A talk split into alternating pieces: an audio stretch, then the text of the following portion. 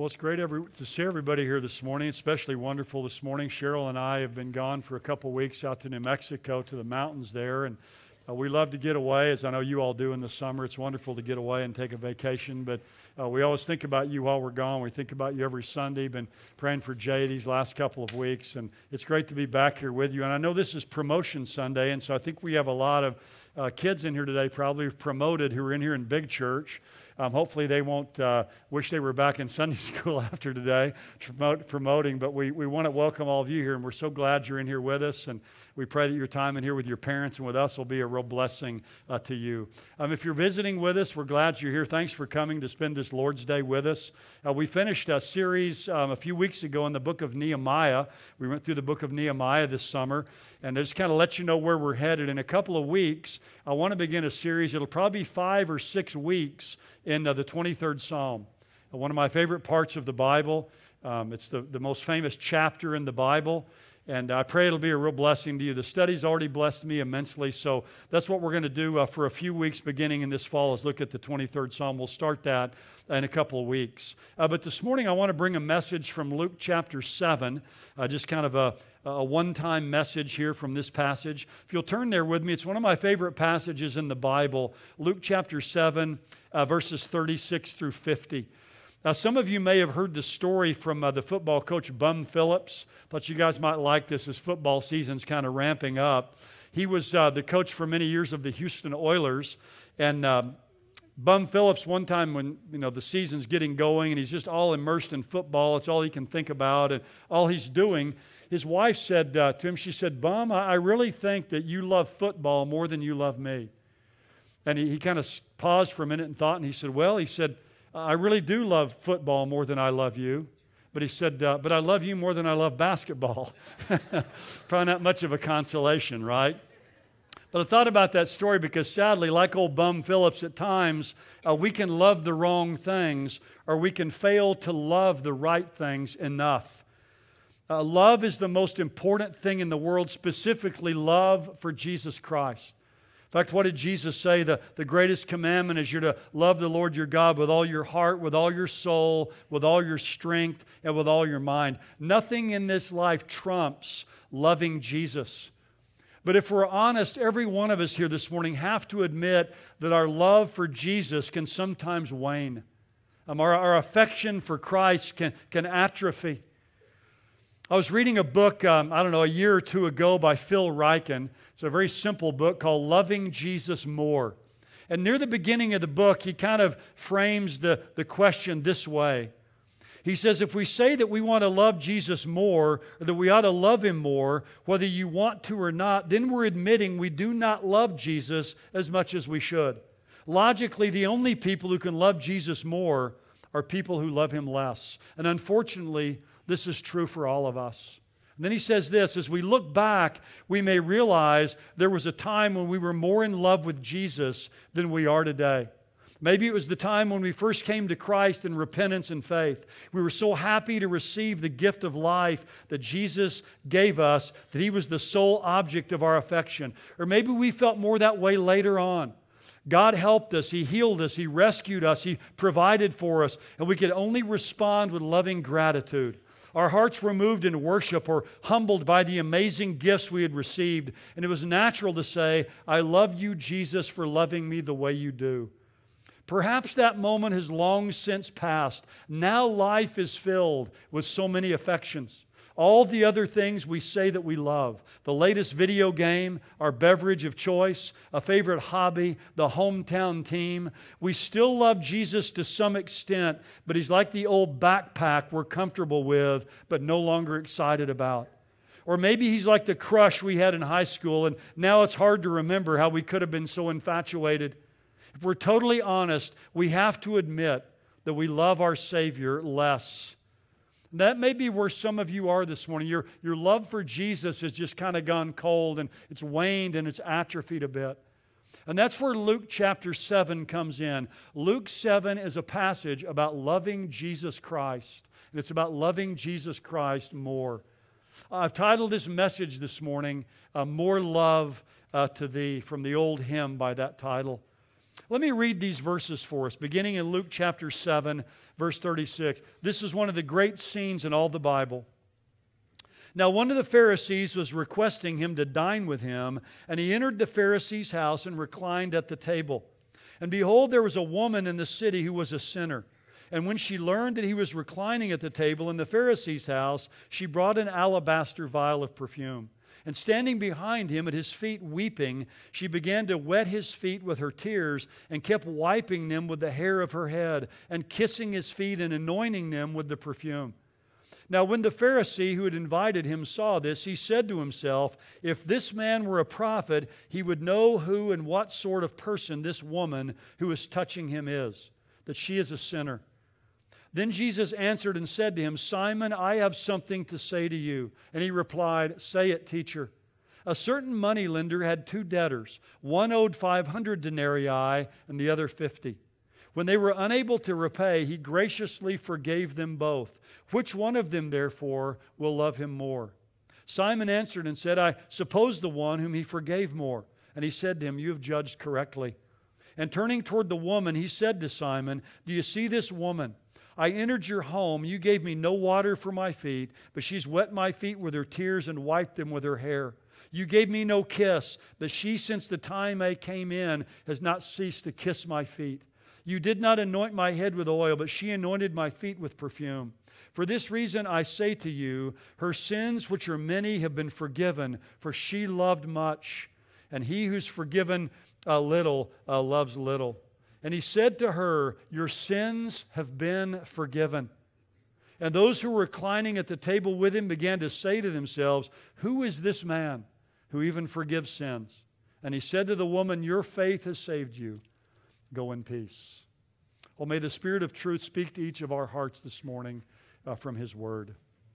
I was reading uh, some articles a while back, and I, I ran across an article by John Piper. And in the article, Piper tells a story uh, from his days back in seminary. And I want to uh, read this story to you that he tells. He says, One of the most memorable moments of my seminary days was during the school year 1968 to 69 at Fuller Seminary on the third level of the classroom building, just after a class on systematic theology. A group of us were huddled around James Morgan, the young theology teacher who was saying something about the engagement of Christians in social justice. I don't remember what I said, but he looked me right in the eye and he said, John, I love Jesus Christ. It was like a thunderclap in my heart. A strong, intelligent, mature, socially engaged man had just said out loud in front of a dozen men, I love Jesus Christ. He was not preaching. He was not pronouncing on any issue. He was not singing in church. He was not trying to get a job. He was not being recorded. He was telling me that he loved Jesus. And Piper says this the echo of that thunderclap is still sounding in my heart. That was 40 years ago. There are a thousand things I don't remember about those days in seminary, but that afternoon remains unforgettable. And all he said was, John, I love Jesus Christ. And then Piper goes on to say James Morgan died a year later of stomach cancer, leaving a wife and four small children behind. His chief legacy in my life was one statement on an afternoon in Pasadena I love Jesus Christ. Now, that's the power of love. That's the power of loving Jesus. And I don't know about you, but for me, there's something about being in the presence of a person who really loves Jesus Christ. It, it's like a, a thunderclap that sounds in our hearts and, and echoes in our minds. And that's what I pray will happen here this morning, and each one of us will experience as we come face to face in our passage here with a woman who loves Jesus Christ. That we will experience a thunderclap in our own hearts that will echo uh, for years to come. Now, I want to unfold these verses this morning under four simple headings. I want to paint the scene for us, then look at the brief story Jesus tells, then kind of the sequel to all of this, and then the significance of it uh, in our lives. We begin here with the scene, and this whole setting in, John, in Luke 7 is one of contrast. Look, look back at Luke 7, verse 29. When all the people and the tax gatherers heard this, They acknowledged God's justice, having been baptized with the baptism of John. Look at the next verse. But the Pharisees and the lawyers rejected God's purpose for themselves. You have the sinners and the tax gatherers who are receiving Jesus. You have the Pharisees and the lawyers and the scribes who are rejecting God's purpose for themselves. So the whole scene here at the outset is a scene of contrast. Now, when we get to our story, there's three main characters involved. There's Simon, he's the Pharisee. There's this sinner who's probably a prostitute. And then there's the Savior who is a prophet. Uh, this Pharisee, we know his name's Simon because down in verse 40, Jesus says, Simon, I have something to say to you. Uh, the sinner here is a woman, again, probably um, a prostitute, but she's an unnamed woman and she never says a word. The, the silence is deafening here, but uh, her, her actions speak a thousand words. This anonymous woman, we don't know her name. She never says one thing. She just moves about and acts in silence. And then the third character, obviously the main character, is the Savior, the Lord Jesus. Now, the background of this scene revolves around a Pharisee inviting Jesus over to his house uh, for dinner. I was uh, reading a book last week, and the author pointed out that Luke's gospel focuses more than any other gospel on the meals of Jesus. In fact, the, the man said that in Luke's gospel, Jesus is either uh, go, going to a meal, he's eating a meal, or he's coming from a meal. And as I heard that, I thought, Jesus is my kind of man. You know, he's always going around eating, right? But I think there is a beautiful picture for us here, though, of what happens when we have a meal around a table. Um, I think there's an, an intimacy and a fellowship at a meal that we really don't experience in any other uh, setting. And I want to encourage all of us to take advantage of that in our own homes that God has given to us. Because Jesus was always involved in, in meals with other people. Now, Jesus had probably just uh, preached in the synagogue on the Sabbath, and this man Simon invites Jesus to his house. Now, why did he invite Jesus? Well, probably because Jesus' popularity is rising. He's kind of a celebrity. And Simon has heard probably that Jesus is a prophet because uh, down uh, in the passage in verse 39, he mentions the idea of Jesus being a prophet. So probably he just wants to have Jesus over and just kind of check him out for himself. Now, Jesus accepts the invitation, and we know there's going to be fireworks because eating with Jesus was always exciting. Now, when Jesus arrived at the home, he would have done what you always did in that day. He would have taken off his sandals, um, entered the courtyard area, because well to do people in that day had a large courtyard in the center of their house. And weather permitting, they would eat out there in the courtyard. And in the courtyard, there would have been a, a big U shaped table and uh, the tables back then were only about 12 to 18 inches off the floor. So you didn't pull up to the chair like we do in a, uh, pull up to the, the, the uh, table in a chair and sit there.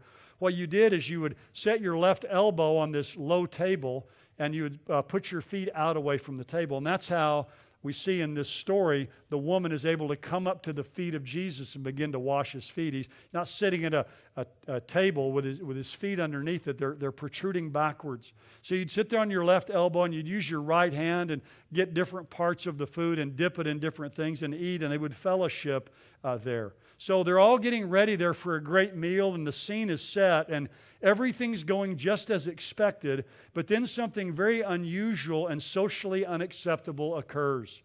A woman comes out of nowhere. She comes up to the feet of Jesus and begins to wash his feet with her tears. Now, we ask the question who is this woman and where in the world did she come from? Back in that day, when they would have a banquet like this, rich, important, successful people were invited. If you weren't wealthy or successful or important, you were never invited to these, these uh, gatherings. But the door was left open so that outsiders could come in and they could sit around the wall of the courtyard and listen to the conversation of the important people was kind of believed in that day that you know these poor people if they could come in there and maybe hear some pearls of wisdom you know dropping from the lips of these wealthy people maybe they could pick up a few pointers that would help them out in life. So it was a, a very divided uh, culture in that day. So these people that were there they weren't guests but they weren't really intruders either. They were just kind of observers of what was happening. But they weren't allowed to talk, they could only listen. And after the banquet was over, they could beg or they could get the leftovers that were there. That, that was their purpose. And women were not invited to these banquets. In fact, Jewish rabbis were not allowed to talk to women in public or even to eat with them. So, so it's in this environment that this woman appears. This anonymous woman comes and she crashes this party. Now, with this woman anointing the feet of Jesus, some people have equated this setting with the similar one in Matthew 26, uh, Mark 14, and John 12. All three of the other Gospels have a scene near the end of Jesus' life where a woman comes and anoints his feet with oil. This is not the same as that event because that happened in the last week of Jesus' life. A lot of people have also thought that this was Mary Magdalene. But this probably is not Mary because if you look over in Luke chapter 8 and verse 2, uh, Luke introduces some women here and he mentions a woman who was healed of evil spirit who's called Mary Magdalene, from whom seven demons had gone out. So it seems like here in chapter 8, verse 2, he's introducing Mary Magdalene for the first time. So this woman here is just some uh, anonymous woman, an anonymous prostitute, former prostitute, who's unclean and totally out of place. Now, she's learned that Jesus is there in the house of Simon the Pharisee, and she brings a vial of perfume, which was probably one of the tools of the trade that she'd used uh, to seduce men. But sometime before this, this woman had met Jesus and had put her faith in him. So, this isn't the event here that we're reading about where she comes to believe and trust in Jesus. This now is her coming to show her gratitude to Jesus for what he's done. We don't know how long it was before. It could have been earlier that day, it could have been a week earlier, a month earlier. Maybe sometimes she was standing in the background or in the shadows listening to Jesus preach. And she believed in him as the Messiah, as the Son of God who could take away her sins. Or maybe she had some kind of a direct encounter uh, with Jesus. But what we know is this event is an expression to Jesus of her love for his uh, forgiveness. She's pouring out and lavishing her love and her gratitude upon Jesus for the forgiveness of her sins. Now, everything this woman does here in this scene would have been offensive in that culture. I mean, she breaks every social taboo, if you will. First of all, she comes up to Jesus' feet. He's lying there on his elbow on this table with his feet sticking out. And uh, these people are around the walls. Women weren't even supposed to be there, but certainly you didn't come up to the table. She walks up to the feet of Jesus, or probably comes on her knees up to his feet. The second thing she does is she lets her hair down. Now, that's difficult for us to grasp the significance of this, but a woman in that day could be divorced for letting her hair down in public. The only time a woman let her hair down was, it was in the presence of her husband uh, in private. Um, it, this was something shocking. I mean, it's spoken of in the Jewish Talmud. Um, I've read several things on this. I don't want to be too graphic this morning, but the only thing you could kind of uh, really uh, equate this with today to kind of let us understand what it's like is it would be the equivalent of a woman uncovering her breasts in public today in our culture. That's how shocking this was in that day. She comes and she lets down her hair. And then she touches the feet of Jesus. Now, the Pharisees would have considered this woman to be unclean. And so when she touched Jesus, they would believe that she transferred the uncleanness to Jesus. So the next time Jesus put one of his hands in the common food, the banquet would have been over. It was all over, and nobody else was going to touch anything on that uh, table that Jesus had touched. But, but the scripture here details every move of this woman, and there are five action words here that all denote continuous action. So it gives us the impression that this took some time. Says she was standing at his feet and behind him at his feet, and she was weeping in verse 38. Now, that word doesn't mean just to kind of whimper or drop a couple of tears. The word literally means to wet. It was used in that day of rain showers. It's like this woman is just gushing with tears at the feet of Jesus. And those tears were mingling with the dirt on his feet. Uh, Martin Luther, the great reformer, speaking of this woman, called her tears heart water. It's a graphic description, isn't it? It's heart water. It's water that's pouring out of her heart. It's tears of gratitude that are soaking the, the feet of the Savior. This woman is overwhelmed by the grace and the forgiveness of Jesus. So, this is a crying of a sinner who's been redeemed. And then it says in verse 38 and she kept wiping them. Again, there, there's no towel, so she lets her hair down. And the hair that she'd used to lure men is now used to wipe the feet of the Lord Jesus. And it says she kept kissing his feet. This is an intense form of the word to kiss. It, it's used of the, the father of the prodigal son when he returned, when he embraced him and he kissed his son. So she's just kissing these wet, dirty feet of Jesus. And it says she was anointing them with perfume. She announced him with an entire vial, which would have been one year's wages, and the aroma must have filled the courtyard. There's this woman is anointing the feet of Jesus. And then at the end of verse 39, it says, she was touching him. She just keeps, keeps on touching Jesus. So there she is, this woman. She's got stringy hair, it's a mixture of mud and tears, a swollen face uh, probably a, a runny, snotty nose, if you will. I like what one author I read this week says. She was a self forgetful mess. No words. She never says one thing, it's just silence. But it's one of the most beautiful scenes in all the Bible. And here Simon is the Pharisee, and all of this is revolting and disgusting to him. That's the heart of a Pharisee. He would have been happy if Jesus would have shoved this woman and kicked her out of the place and told her to go away. Notice verse 39 when the Pharisee who'd invited him saw this, he said to himself, If this man were a prophet. Now, in the Greek, this conditional statement here is a contrary to fact condition, which means you could translate it like this If this man were a prophet, and he's not. In other words, Simon's convinced now this guy isn't a prophet because he says he would know what sort of person this woman is who's touching him, that she is a sinner. So Simon, who had his hopes up that Jesus was some prophet, says, This guy's not a prophet. If he was a prophet, he'd know what's going on here. So Simon, and again, this is a, a sign of Phariseeism, he thinks he has the whole situation sized up. Simon thinks he knows who he is, he's righteous.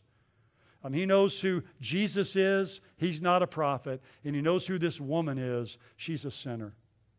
But the splendid irony here is, is Simon thinks he knows everything that's going on and he doubts that Jesus is a prophet, but Jesus knows exactly what Simon is thinking because he's going to go on here and tell a parable or a story that highlights the fact that he knows exactly what's going through Simon's mind. So Rather than Jesus not knowing what's going on, Jesus knows who she is and he knows who Simon is. He knows everything that's happening. Now that brings us to the story. Verses 40 to 43. It's very simple, very short. It's the shortest of Jesus' parables. It's 26 words in Greek. And Jesus tells this story to reveal why this woman loves him so much. In other words, what is it that caused this woman to love Christ so much? And he says in verse 40, 41 a certain money lender had two debtors. One owed 500 denarii. Um, a denarius in that day was one day's wages. So 500 days' wages. The other one owed 50. And then, verse 42 when they were unable to repay, he graciously forgave them both. So you have two debtors. One owes 500 days' wages, one owes 50 days' wages. And when they're unable to repay and they're totally bankrupt, the twist to the story is the money lender does the unthinkable. He totally discharges the debts. And obviously, this very simple parable, the meaning is simple. The money lender is God, the debt here is sin, and the debtors are sinners of different levels. And of course, in this story, Simon would see himself as the lesser sinner and the woman as the greater one. In fact, if he saw himself as a sinner at all. It's not picturing the idea so much that people are greater and lesser sinners, but it's our consciousness and awareness of that fact. Simon has no awareness of it, whereas this woman knows she's a 500 denarii sinner. And then Jesus asked this penetrating, piercing question at the end of verse 42 When they were unable to repay, he forgave them both. Which of them, therefore, will love him more? And notice what Simon answers in verse 43. You don't get the idea that Simon was real excited about giving the answer here, do you? Simon answered and said, I suppose the one he forgave more. It's like, come on, Simon, you know the answer to this. There's no suppose to it, right? It's the one that he forgave more. And Jesus said, You have judged correctly. Now we come to the sequel to this in verse 44. Now I love this here, and we kind of we can miss these things in reading the Bible if we're not careful. And turning toward the woman, Jesus said to Simon. Now, have you ever had somebody talk to you when they're looking at somebody else? It's kind of unsettling, isn't it? Kind of what's going on. Jesus looks at the woman, and I think he looks at the woman the whole time. But the whole time he's looking at the woman, he's talking to Simon. And what he does here is he drives home the point of this story by noting three contrasts between Simon and this woman who is a sinner. And he, he highlights three things in that day that weren't required, but would be viewed as a special courtesy to a guest like Jesus. And they were all things that Simon failed to do that the woman did that showed her love for Jesus. First of all, you'll notice he says in verse 44 Do you see this woman? I entered your house. You gave me no water for my feet, but she's wet my feet with her tears and wiped them with her hair. Back in that day, he should have ordered a servant to wash the feet of Jesus. He failed to do that, and the woman did it with her tears. And he said, You gave me no kiss. Back in that day, when a, even between two men, they would kiss on the cheek as a sign of, of greeting. And Simon hadn't given Jesus that. And this woman is down there just repeatedly kissing the feet of Jesus. And then he says in verse 46, You didn't anoint my head with oil, but she anointed my feet with perfume. When someone would come to your home, you'd take a drop of, of oil or perfume sometimes and put it on their head, and it was kind of a, a to create a, a, a good aroma. He hadn't done that, but this woman had uh, broken a whole vial of, of expensive perfume uh, to anoint Jesus. So he's highlighting these things that Simon failed to do that this woman has done that shows that she loves Jesus and that she certainly is this 500 denarii sinner who loves the Lord Jesus more. Now, in verses 47 to 50, Jesus makes some statements here and he says in verse 47 For this reason I say to you, her sins, which are many, have been forgiven. For she loved much, but he who is forgiven little loves little. Now, the problem in verse 47 is a lot of people read this verse and believe that we're saved by love. In other words, we're saved by loving Jesus. Because it says there, her sins, which are many, have been forgiven, for she loved much. But I don't think that the love here is causal, it's consequential. In other words, the love here is not the cause of her forgiveness, it's the consequence or the fruit of it. Because the passage here makes clear that forgiveness comes by faith. Uh, we know this because forgiveness uh, comes before love in the parable that Jesus told, right? To put the love before the forgiveness would contradict the teaching of the parable that Jesus gave, that they were forgiven, and then the one who's forgiven most loves the most. Also in verse 50, Jesus says it clearly Your faith has saved you. Go in peace. So it's faith always throughout Scripture that connects us with God and His salvation. The love here is the consequence of this. So, love is the consequence, not the cause. It, it's the result, if you will, not the reason. It's the fruit of her salvation, it's not uh, the root of it. Uh, we're not saved by weeping and crying and by some emotional experience of love. We're saved by faith in Jesus Christ. And sometime previous to this, this woman had put her faith in Jesus Christ as her Messiah and as her Savior, and now she's expressing uh, her love to the Lord Jesus. And I love verse 48. This is the first time that Jesus speaks to this woman, and he says to her, Your sins have been forgiven. And in the Greek, it's in the perfect tense. You could translate it, You stand forgiven. She'd been forgiven in the past, but she stands still in the forgiveness of Jesus. I, love this passage because All the people in this woman's life were constantly saying to her, Shame on you.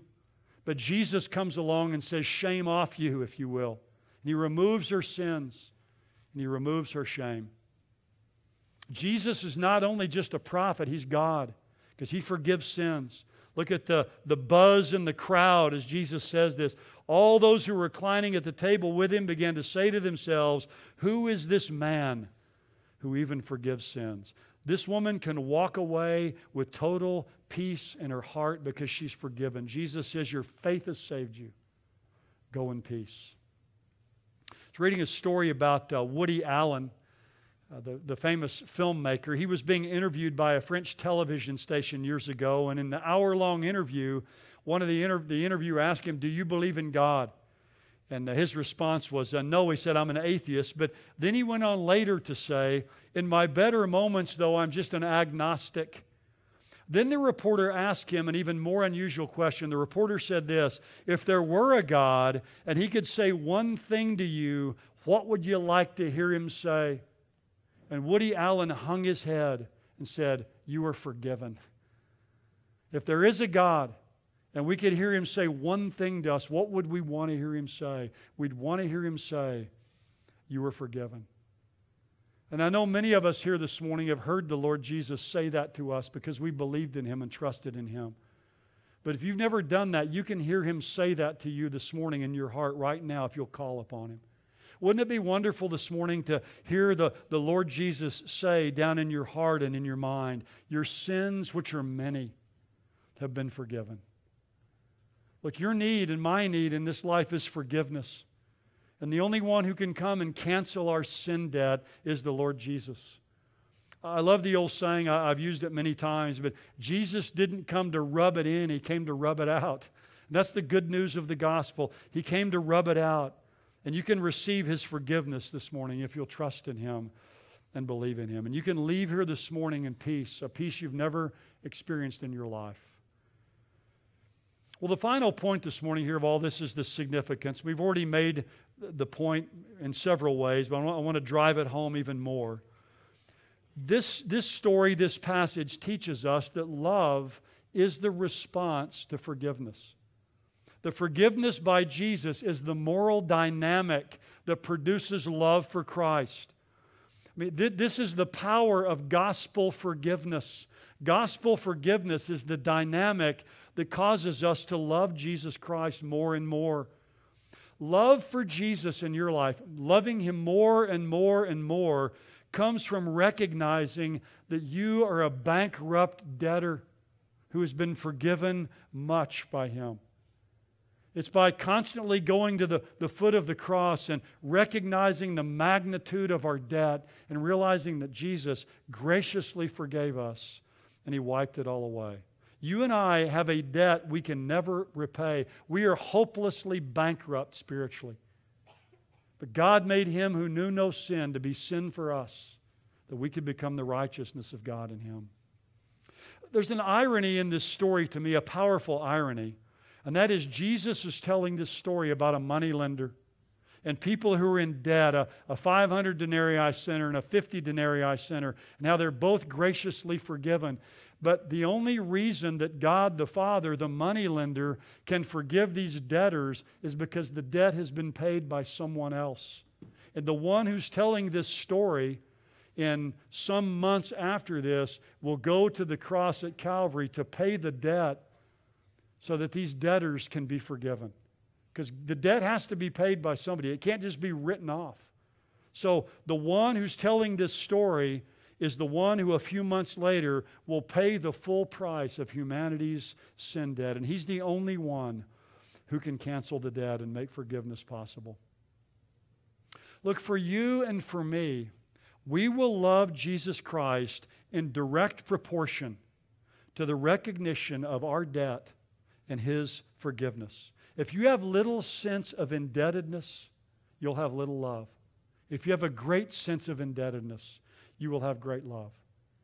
I'd ask you this morning do you, do you sense maybe a coldness for Christ creeping into your heart and life? It happens to all of us, it happens frequently. But we need to, to, to, deal with it and we need to cry out to the Lord and say, Lord, I feel a distance in, in my love for you, and, and come to Him and bow down before Him and uh, have that love reignited in our heart and our life. I was reading a, sermon this last week by Dr. S. Lewis Johnson. He was the pastor for many years down at Believers Chapel in Dallas. He was the head of the Old Testament, uh, the New Testament department at Dallas Seminary for many years. A man I, I greatly admired. I've heard him, had the privilege to hear him preach many times. And I was really helped. I just read this sermon of his kind of for my own edification and enjoyment this week. But at the very end of his sermon, he said this If you find coldness in your heart, as I often find coldness in my heart. Now, that encouraged me because I thought even Dr. Johnson sometimes had coldness in his heart for Christ. So, real transparency there. But he said, when that happens, I go home. I get down by my bed and I say, Oh God, forgive me for this coldness in my heart. Create within me by your Spirit a warmth toward you and toward the Word of God and I go to the scriptures, and it's not long before the Holy Spirit has worked within my heart, for He continually works. He's stirred my dispositions, He's given me light and caused me to respond. And sometimes the tears begin to flow. That's what Jesus is talking about. The man who knows how much he has been forgiven loves. Whenever you sense that in your life, that there's a coldness coming into your love for Jesus Christ, I love what Dr. Johnson says. Go home, get down on your knees beside your bed, say, God, forgive me for this coldness in my heart. Begin to, to read the scriptures and allow the, the Spirit of God to work in your life because the one who loves much, who, who's been forgiven much, loves much. There's an old song, uh, we sang it a lot when I was growing up More Love to Thee by uh, Elizabeth Prentiss. You know, more love to thee, O Christ, more love to thee. This is my earnest plea. More love, O Christ, to thee. More love to thee. More love to thee. Some of you may not know this. Elizabeth Prentiss wrote one of the uh, best-selling books of the 19th century. It was a, a novel for women. Um, a lot of women still read it today. Um, she had a, an interesting life. I actually read a biography about her a few months ago. But she's also the author of that song, More Love to Thee. And near the end of the biography about her, there's a statement about her that kind of summarizes her life, and it's this To love Christ more is the deepest need, the constant cry of my soul. Down in the bowling alley, out in the woods, on my bed, and out driving, when I'm happy and busy, when I'm sad and idle, the whisper keeps coming up for more love, more love, more love. Now, when I read that, that kind of just leaped off the page to me because I experienced that same thing in my life a lot. She says, Look, if you're in the bowling alley, you're out in the woods, you're in your bed, you're driving, you're wherever you are, there's like a whisper down in the life of a believer, I think, constantly more love, more love, more love. We need to love Jesus Christ more. And I pray that every one of us here will sense that whisper every day and that we will love the Lord Jesus more and more and more as we think often and deeply about his gracious forgiveness of our sin debt. When we were helpless to repay, he came and he washed it away.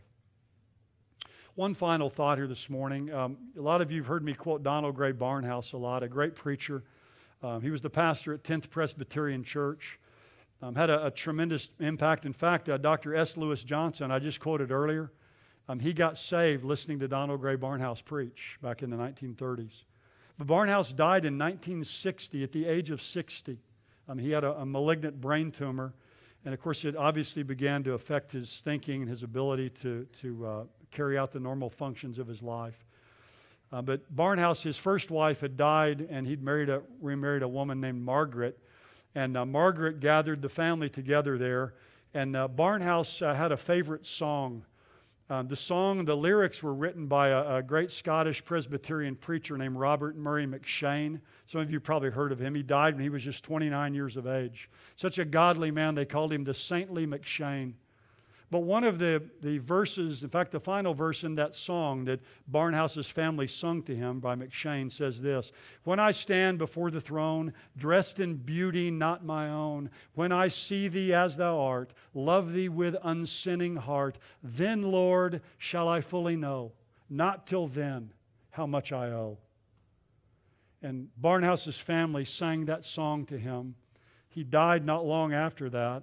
But uh, his wife tells the story that right before he died, he was saying, so she could see his lips moving. And he hadn't really said anything for some time. She got down as close as she could get. She could hear him whispering, I owe, I owe. He'd heard them sing that song.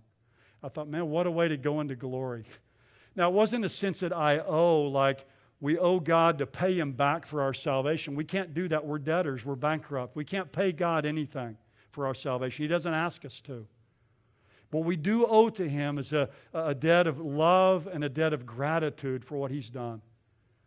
What a way to slip away from this life and go into eternity like Donald Grey Barnhouse, thinking about the debt of gratitude and love that he owed uh, to Jesus Christ. It's not till then, though, that we'll really know how much we owe. Well, let's pray together. Our Father, we come before you this morning, and I pray that every one of us here can confess that we love Jesus Christ.